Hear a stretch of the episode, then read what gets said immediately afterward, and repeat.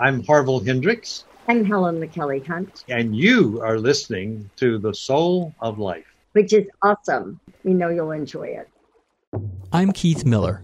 I bring together people who are interested in slowing down to understand how the mind works and how we can live in greater connection to one another in a fast paced, stressful world.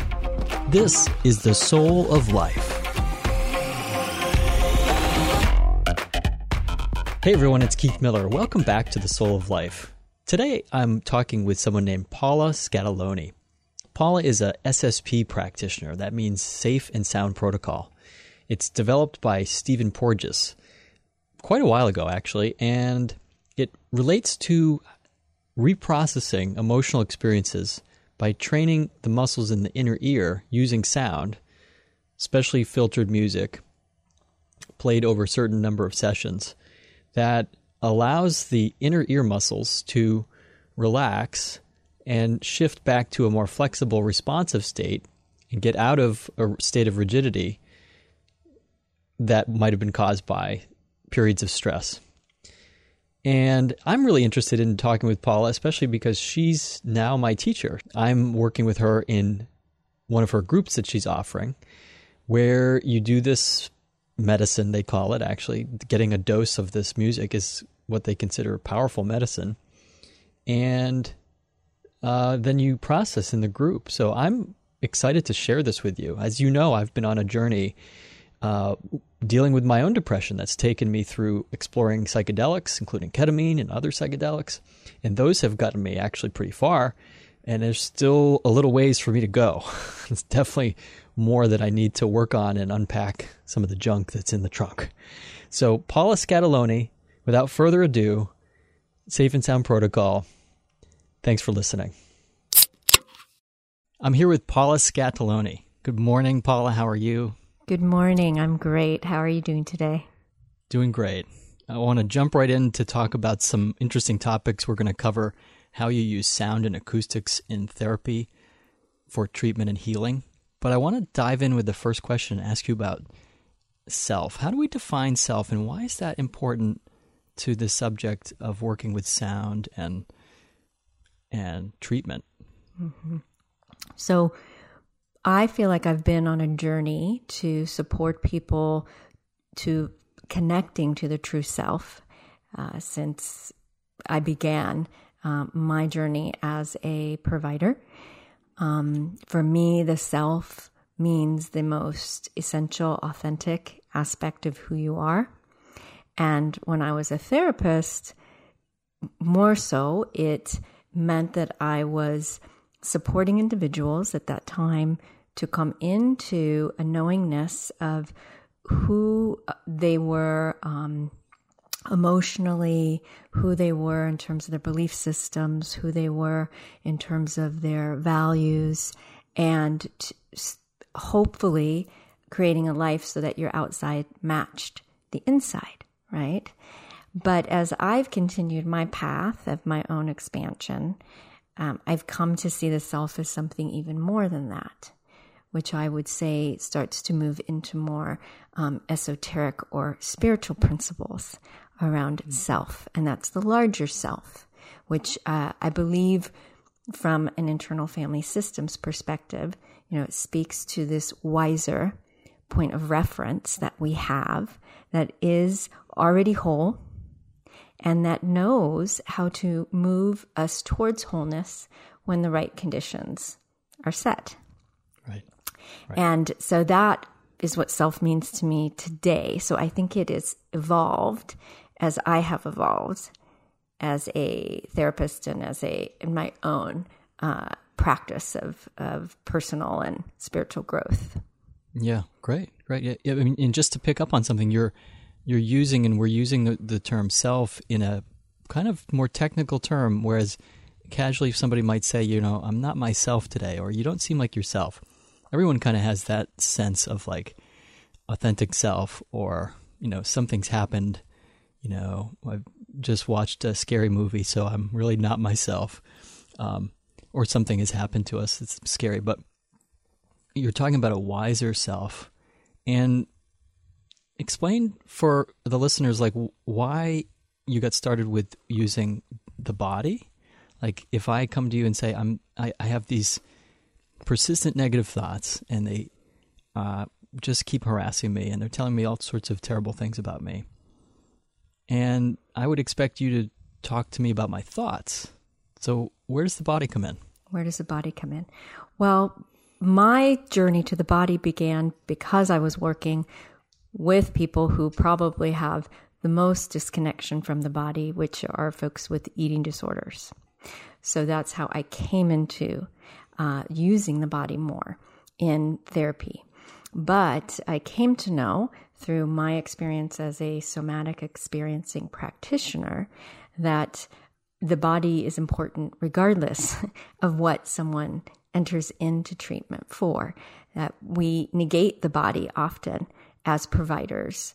Maybe we negate our own bodies and information coming from that, but certainly we don't consider that the body is telling us a story and has just as much information as the mind and as the thoughts.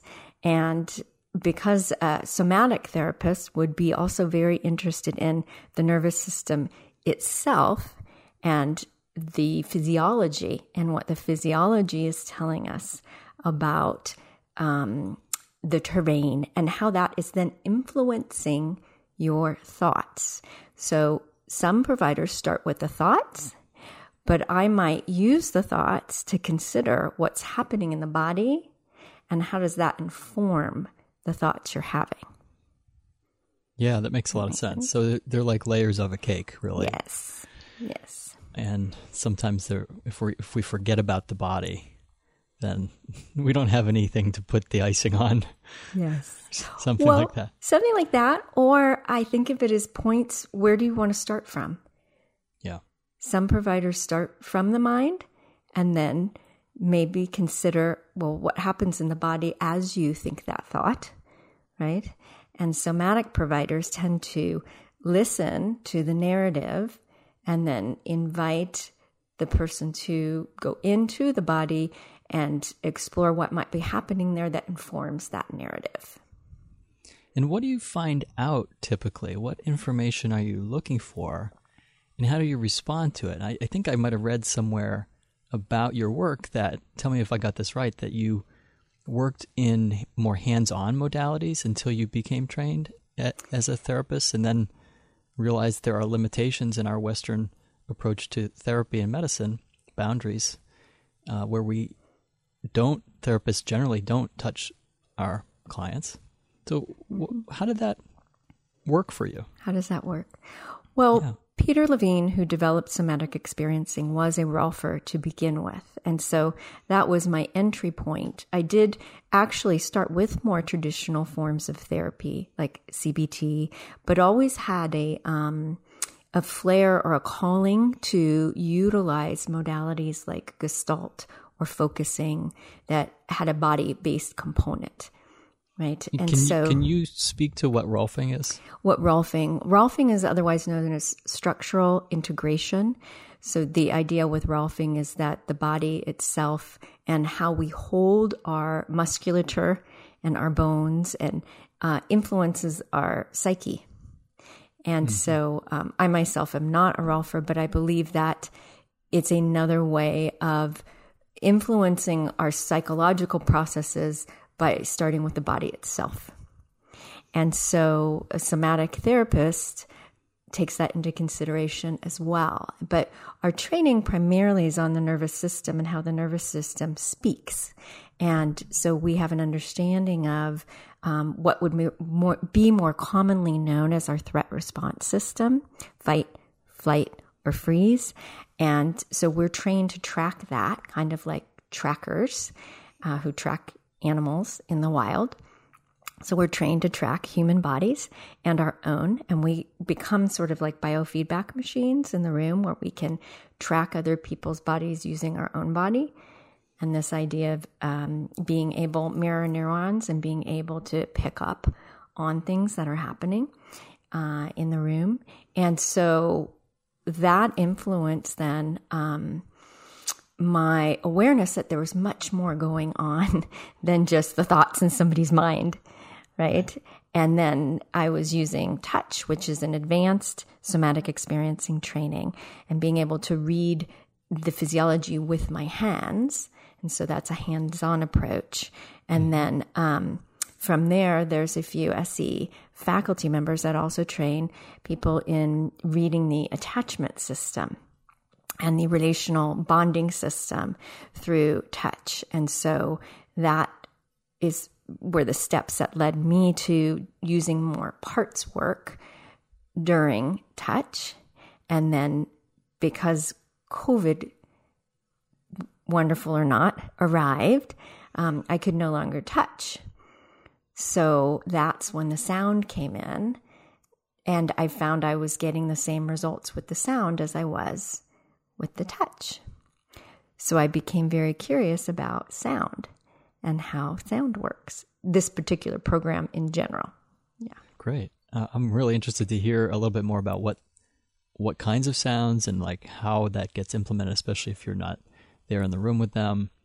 Um, but what were the results you were seeing before? If if we can illustrate, like what what what's the expectation in a somatic experiencing um, flow, uh, where you maybe start with someone who has rigidity or chaotic chaotic type of disorganized attachment or rigidity in the personality and in the in the affect and the you can see the fight flight freeze firing when it doesn't really need to. How do you move you know what's the result? What are you hoping for there? Yes. So someone who would be coming for we called it table work. So table work it's um, differentiating it from body workers right and it's right. intentional right. touch so the intention is to bring them into more safe awareness in the body through neutral touch from a person who's regulated and I would say sitting in their own sense of self, right? So there's a sense of being able to feel me and then feel you next to me supporting me, which mm-hmm. many people do not have that experience, right? Right.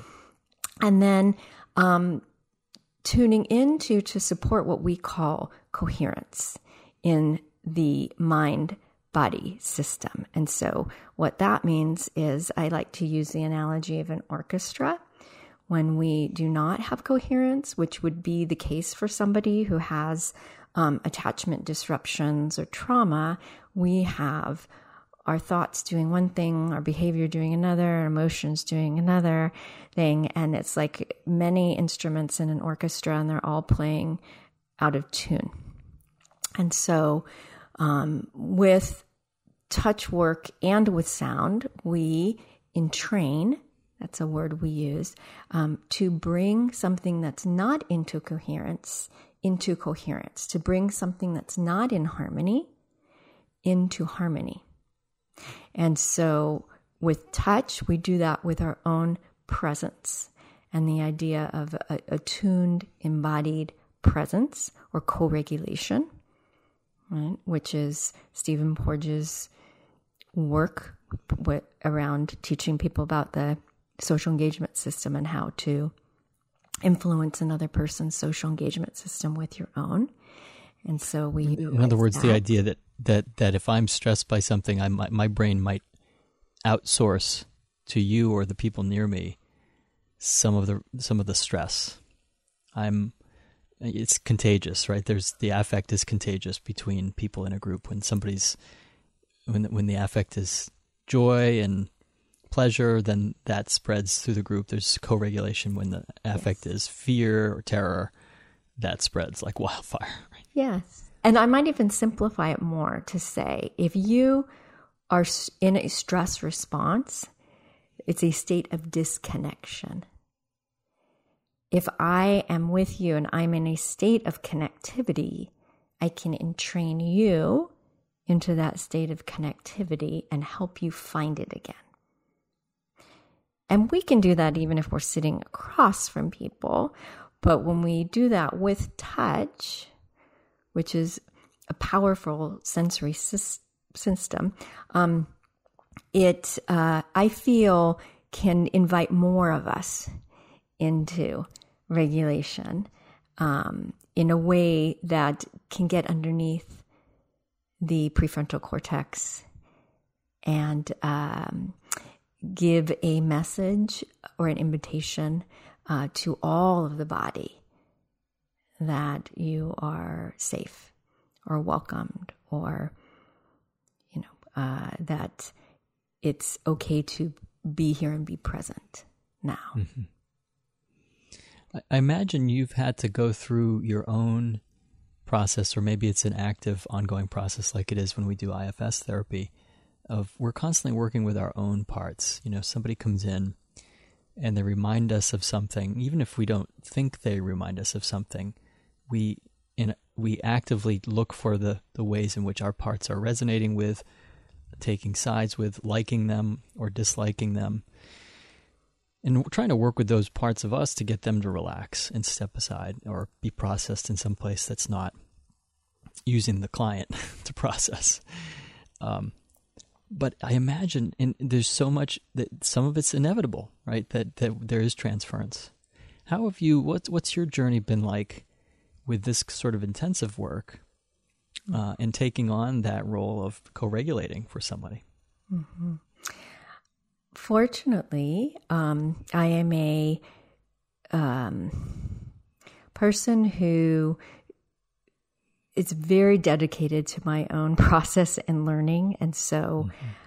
I have in 30 years unpacked a lot and the ability to track my moment to moment processes um, so that I'm aware of what influences me when I'm sitting across from you so I can stay in more neutrality.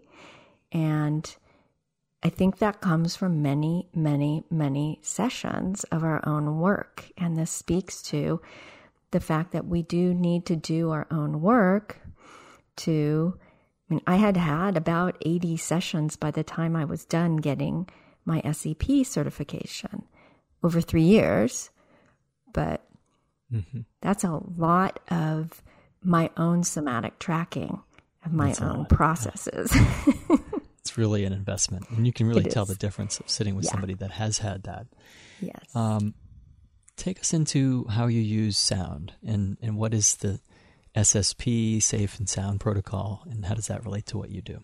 Sure. So um, there's all kinds of ways to use sound these days, and this particular version or program is very unique because it's not just the sound itself, which Dr. Porges has designed to influence the nervous system through the acoustic pathway. So he has, um, I would say, captured the frequency of safety and feeds it to you in what I call a, microdose over a period of time. And as you receive the safety through your auditory pathway, um, your middle ear receives a, a, workout, a neurological workout, as it's receiving um, the tones that are not high pitched, which would be associated with threat, or low pitched, but they're just in that middle range. Mm-hmm. And then as it enters the nervous system, um, we start to see your body's response to the invitation of safety. Equally, it also is a vagal nerve stimulator, so it innervates the vagal nerve, and we know that runs from the brainstem to the gut. And so every organ in your body is getting uh, vibrated or vibrational support, I should say, right? Um, and so my use of it, um, because it works with the social engagement system, right, and your processes, your eyes, your ears, your your voice, um, and your heart, right. Mm-hmm. So it's influencing your capacity to be in connectivity and relational, right, uh, attunement and connectivity with others, and so I have been able to tune into that and exponentiate it, to amplify it with somatics and with um, a course that is very IFS influence that teaches about the attachment system. And then we can kind of create a way to invite the attachment system to move into a new state based on the experiences that have been happening with the sound over time, which I spread out over five listening sessions once a week to give the body a chance to integrate what has occurred. And usually, what occurs, and this is the interesting piece from an IFS perspective, is that um, as safety enters the system through the acoustic pathways, the the voice or the, the music coming in, but also my resonance, my uh, sitting across from them and being in that intersubjective space, um, we find that the parts start to present themselves. And this might look a little like a psychedelic experience where you may see memories come up, or you may feel somatically things happening, or you may have an emotion and um, kind of take a, a ride down memory lane, I would say, uh, of the attachment system. And very similar to breath work modalities, we can take that as far back as we would like to go. And so I set up the conditions to to go back as far as it needs to go in order to um, shift into a sense of safety and belonging in the world. And those usually occur in the first year of life. Right, right. Mm-hmm. I was just mm-hmm. listening to Gabor Mate talk about his early terror that he felt as a child being handed off by his mother to someone to take care of because of being persecuted in in Germany or in I forget where he's he's from Hungary, um, and uh, so the terror that was described by the pediatrician. And so he actually described being thrown out. He was leading a, an ayahuasca ceremony in Peru, and he wasn't doing the medicine. The, the native peoples were doing the medicine, but he was there to facilitate and set intentions. And on the, on the second day, they're doing all this chanting. And they, they have these shamans that chant for a long time, like four or five hours, like for each person. There's a, there's a person chanting, like right, right with them in front of them. And so Gabor got, you know, he said, okay, do your worst. And like he, he had this skepticism and he just didn't, doesn't believe in any of the ritual stuff, he said. And they, they actually said to him, you, you have to, they, they sent a delegation to him uh, the next day and they said, you, you, ha- you cannot be part of this ceremony. You're, there's some darkness inside of you that we can tell is going to affect everybody. And so he was like, whoa. And then they said, instead, we want you to work with somebody intensively while, while the other, the participants are doing this. And he, he said they use sound uh, clearly, but also the, the resonance and the, the, the co-regulation you're speaking about, the enchantment, perhaps, um, entrainment. And he said it opened up and cleared things, all going all the way back to being one year old and being terrified as a as an infant. Uh, yes. So that's pretty remarkable stuff that you can access. Yes. Uh, and it's hopeful to access that to know that whatever somebody's dealing with now, right, is is just maybe it's just like the key that turns the ignition in the car, but it's not. Yes. It's not the cause of the distress or the pain. It's not where where the healing is going to come from. Yes. Yes. There's many things that influence the lens from which we look at life through. And I feel that whether that is our experience in the womb, the conditions in the first year of life, the conditions around us, in our culture, in our society. And so sometimes it doesn't matter that we pinpoint exactly it if we start to think about things in terms of um, frequency the frequency of safety versus the frequency of fear. Okay, so what kinds of sounds? So you, you mentioned like the middle frequency. Is, are those the kinds of things that you you give to people their recordings and they and they do on their own time, or are there bowls or crystals? How are you generating the sound? So Dr. Porges has developed an algorithm that he has set to music. And the music, there's four playlists to choose from. One is adult pop music from the 1960s.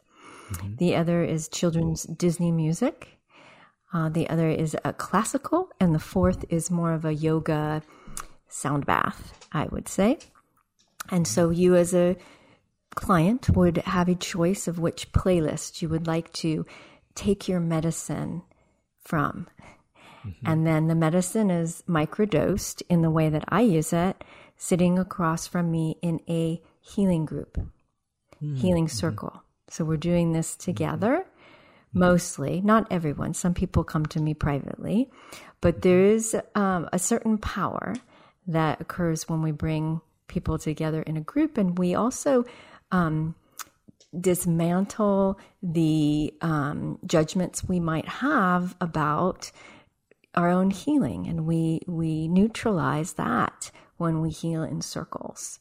We all have nervous systems, we all have attachment systems, and we all influence each other with those systems. And so that would be the the setup and we would put the music on your headset on your phone and you listen through your own headset in the comfort of your own home, which we've set up to be a cozy nest with some sensory tools there with you.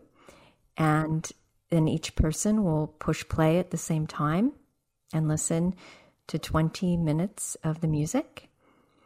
And then we pause and we process what's happening in the body. Hmm.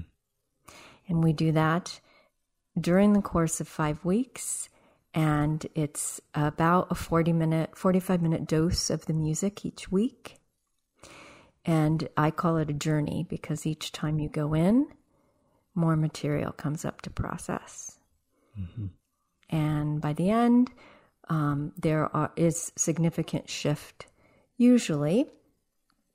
But sometimes, if we think of this through the lens of dissociation, we have many layers to get through in order Different parts, to exactly parts. yes and i would say that's mainly what you're traversing is um, as the sound comes in the protectors come up. And so we meet and greet the protectors mm-hmm. engage with them befriend them. And also we meet some of the exiles at the same time. And so um, each person has a different journey, and some go through the journey more than once, depending on how many protectors mm-hmm. are right. are there. And let's talk about protectors for a moment, and what what the what the most common ones are. Of course, in IFS, we have the idea that all parts are welcome, even though some may become extreme or dangerous. They're just trying to do some job that maybe once upon a time nobody else was doing, so they take on this job, and then come to find out they don't get the message that they that there's other ways to do this or there's other capacities that could get the job done. So what are some of the common protectors that might keep people locked into their pain and trauma? I would say in the way that I facilitate it, the SSP is inviting the client, the participant, to come into a sense of safety and belonging the ability to rest into relational support, relational presence, and to feel worthy of that being there and the support being there regardless. Okay, so that's a fairly early belief system, right? The world is safe. I am safe. I am supported. So we're going to see any protector that does not believe that, right? Or that we have, that's been employed because that wasn't true, right? So we are going to see the overthinking mind, right? That jumps from dis, uh, uh, thought to thought and starts to do our grocery list while we're listening to the music and does everything it can to keep us away from the music the music being a relationship. That sounds really beautiful, Paula. What's the role of, of hope in this? And, and I ask that for people who have had experiences in therapy, we might say more traditional experiences where you know the therapists in in decades past have been trained to not give their subjective opinion um, and to not um, n- not only not touch them physically but to not even give the appearance of caring for them emotionally right? Um, every time I say this, there's someone in the in, a, in the group that says, you know, our training has changed and it's not as difficult. But then I hear ten clients come come from a psychoanalytic therapist or something like that. It may not just be that. It could be cognitive behavioral, um, where there's there's this detachment. You know, I'm just doing a job. So, can you talk about why hope is important?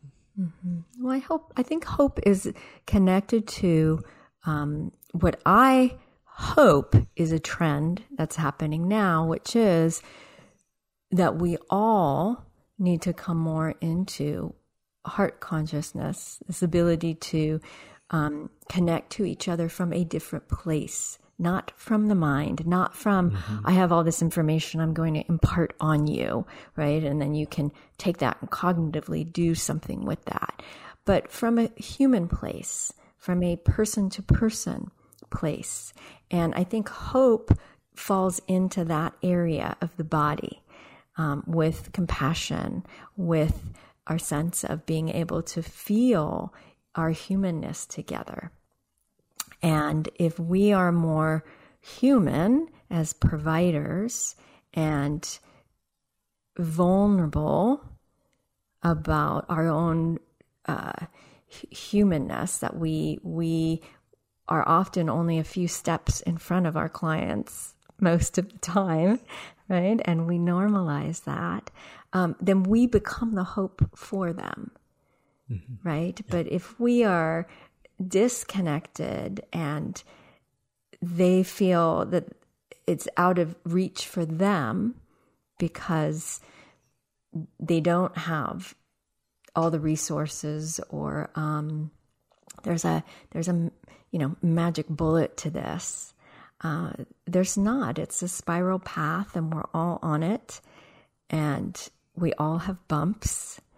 And when we are able to even share some of those bumps with our clients, uh, I think it gives them immense hope that it's possible. It it reminds me that you know a couple weeks ago I've been working with a client for several months, and at this point something came up about wanting wanting a little bit more um, feedback about how he thought he was doing, or if if I you know was with him, you know, kind of asking for, can you know, do I have hope? And um, he said, I'll, I'll never forget this. He said he, he he's been repeating it to to other people. He said when he when he first he said when I first met my therapist, all I can remember is that you said something about you know, um, this is the, the work I do, and I explained a little bit about how I work with people. And I said, I'm also going through a divorce, and I'm dealing with some health issues. In other words, depression.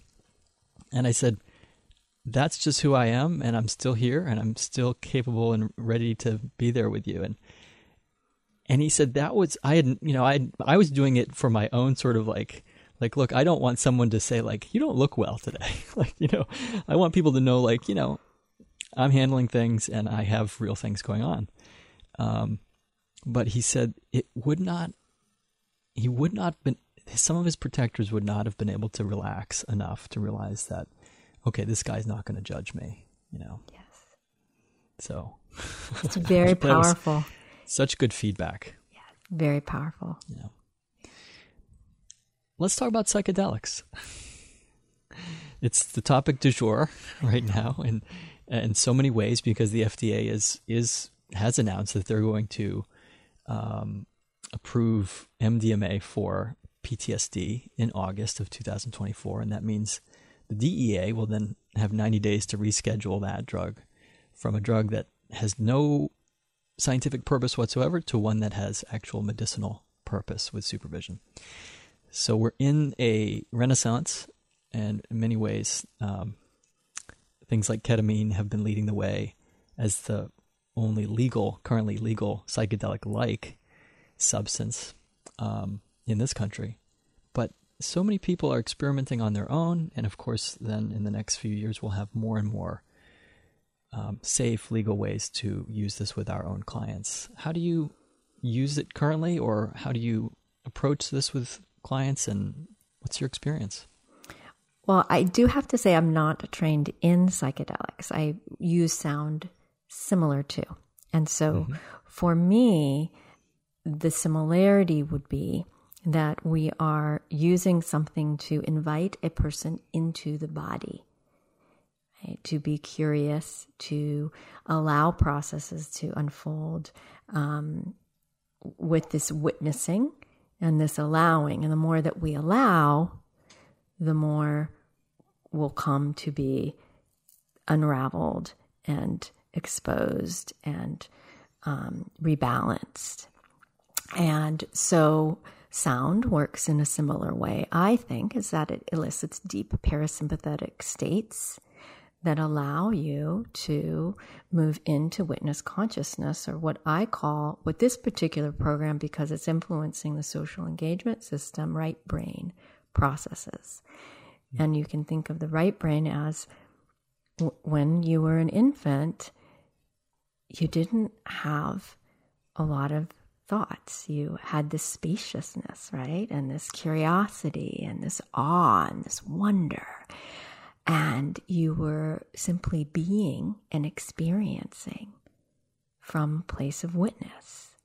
And it had, you know, elements like your dreams were probably fairly psychedelic as an infant. And this is the work. This is the work of Stan Grof and holotropic breath work. Um, and in my SSP groups, people start to have bizarre dreams that start to happen as part of their shift in consciousness. And um, I think the difference with sound is that you can stop and take the headset off and take a break and integrate and wait another week. And with psychedelics, not so much.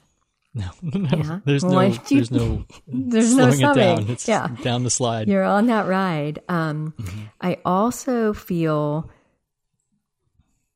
because with the sound we can stop, feel, check in with the body, process if we need to. There's no bypassing. There's no skipping over anything because we can titrate and monitor it pretty closely. Um, and I do wonder with the psychedelics if um, we are able to do that or if there will be any bypassing of material. Yep. It's a great, great question. Mm-hmm. And, and one, one that, as a therapist that works in the integration after ketamine sessions, um, we we deal with all the time, you know. And there's a saying I think in psychedelic work, which is like you you know the medicine knows where it needs to go, and so there is a trusting of that. So so if, somebody's bypassing, you know, for a new therapist, oh no, oh my goodness, I shouldn't let this happen. Well, might be all right. Let's just see. Um, maybe that really is the another safety mechanism kicking in and they need to do some bypassing to build trust. But we stay curious and we try to ask questions about, well, what would it be like if you didn't, if you actually tuned in? Um, I think that was that was some of the earliest um, hints from people like Stan Grof and Rick Doblin in in what they described in the 60s and 70s of you know they were doing a lot of MDMA and LSD and and occasionally somebody would say you know this is this feels great every time we're doing this, but I'm going to think about something really awful and see what happens while I'm doing it. And that's when the some of the therapeutic concepts began spilling out to say, wait, we could we could actually do this with other people and say, what if you intentionally focused your thoughts on instead of bypassing? So Yes. Yeah. So that brings me to the intention piece for both of these, for sound and psychedelics, is setting up the intention and the environment is just as important as the intervention itself. And in my case, the intention is to go in to meet and greet and find and retrieve the inner child, the self, the big mm-hmm. self, right? Um, so we do a meditation at the beginning and the end to bookmark that process. Um, and my understanding, and depending on who's supporting in the psychedelic processes, there is a lot of intention and support as well. Um, so it's mm-hmm. not just uh, given out without thinking about um, why we're doing it and what our intention is. And that's my other thought process around psychedelics and making it available to people to be using it. What is your intention? How are you using it? What are the conditions around you? And what are you hoping to contact with it? Mm-hmm. And what do you do with that material once you contact it? Yeah. Yeah, that's the integration piece. And and would you agree that sometimes not sometimes that we do we do need each other. You know, there's this independent, fierce sort of mythology in our American culture that independence, and I would just say capitalist culture, period, um, independence and being, you know, fit and surviving is all you need to worry about. You, you don't need to worry about other people except to compete with them. um, uh, would you agree that that mythology has has is really what we're up against a lot of times with I'm going to say especially men, but it's not just men. Yes.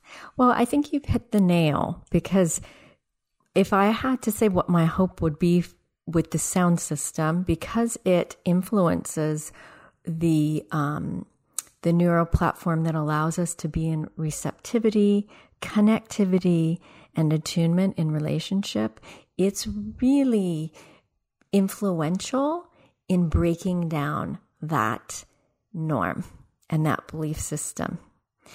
Um, particularly, I would say, dropping us out of this feeling of I can do everything from my mind and I can conquer from my mind to, um, oh, I actually I have a heart and I'm connected to people and people matter and I need people and maybe I can't do this on my own. And so it invites a whole another set of belief systems.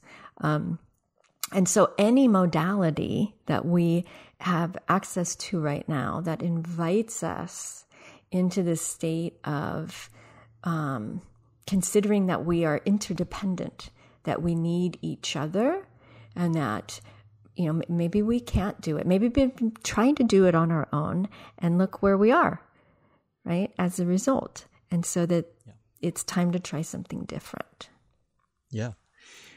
Dick Schwartz, the founder of IFS, has this book that he came out with a long time ago called "You Are the One You've Been Waiting For," or that actually could be Mona Barbera, another IFS practitioner, but um, I can't remember. Someone will have to correct me, but I think it's I think Dick wrote that book. But it's about IFS in relationships, inter- how internal family systems is used in relationships. Because what Dick did is really revolutionary in terms of the family therapy movement, which itself was revolutionary coming out of behavioralism. You know, it's not just, you know, these behavioral programs like Pavlov- Pavlovian programs. There's a family system that's affecting the role that you might be, you know, narrowing or expanding the role that you have to do a certain thing. And Dick comes along in um, like 40 years ago now and says, well, actually, we can work with that system, and that's true with other people, the interdependentness of other people. Like if if a you know there's an eating disorder um, symptom, and in one particular child, you know, instead of just treating that child, Dick was part of this family movement that would say treat the family, and you'd find out there's, there's some people covertly aligning, and they're not speaking about it with the eating disorder; they're aligning with it in some way, contributing. Um, and so he could intervene with that other person and then the eating disorder person with the symptoms starts to get more space but then he said that's not the whole story like there's you know, the person we carry around these different personalities, like you said, the inner child is one part, the the you know the part that needs to forage and do what I have to do to survive. That's one other part. Um, so I guess it's both and right. We, there is there is a, a a need to have your own self soothing mechanism, self regulation, self talk, relationship to parts. But somehow we can't just do it in a vacuum. I agree. And and to take it a step further, that capacity to to be able to truly soothe ourselves is built in the context of relationship. So we learn how to do that from repeated experiences of co regulation. And if we don't have that, we end up doing what's called auto regulating, which is not the same as self regulating. Mm, say more about that. So, auto regulating would mean I am going to um, watch TV or do engage in activity that is is just me um, doing a survival strategy because I don't have co-regulation on board. Oh, like like playing sports it can be can be so has been for me has been me. um, versus I'm self-regulating as a choice. I can co-regulate and I can self regulate. I can do one or the other and I can move between the two with ease. And I know when I need one or the other.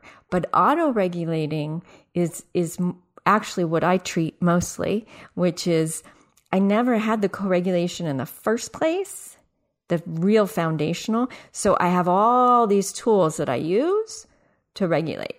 And if I don't do those, I don't feel good. And I call that stress. And so I have to do this, this, this, this, this, this, this.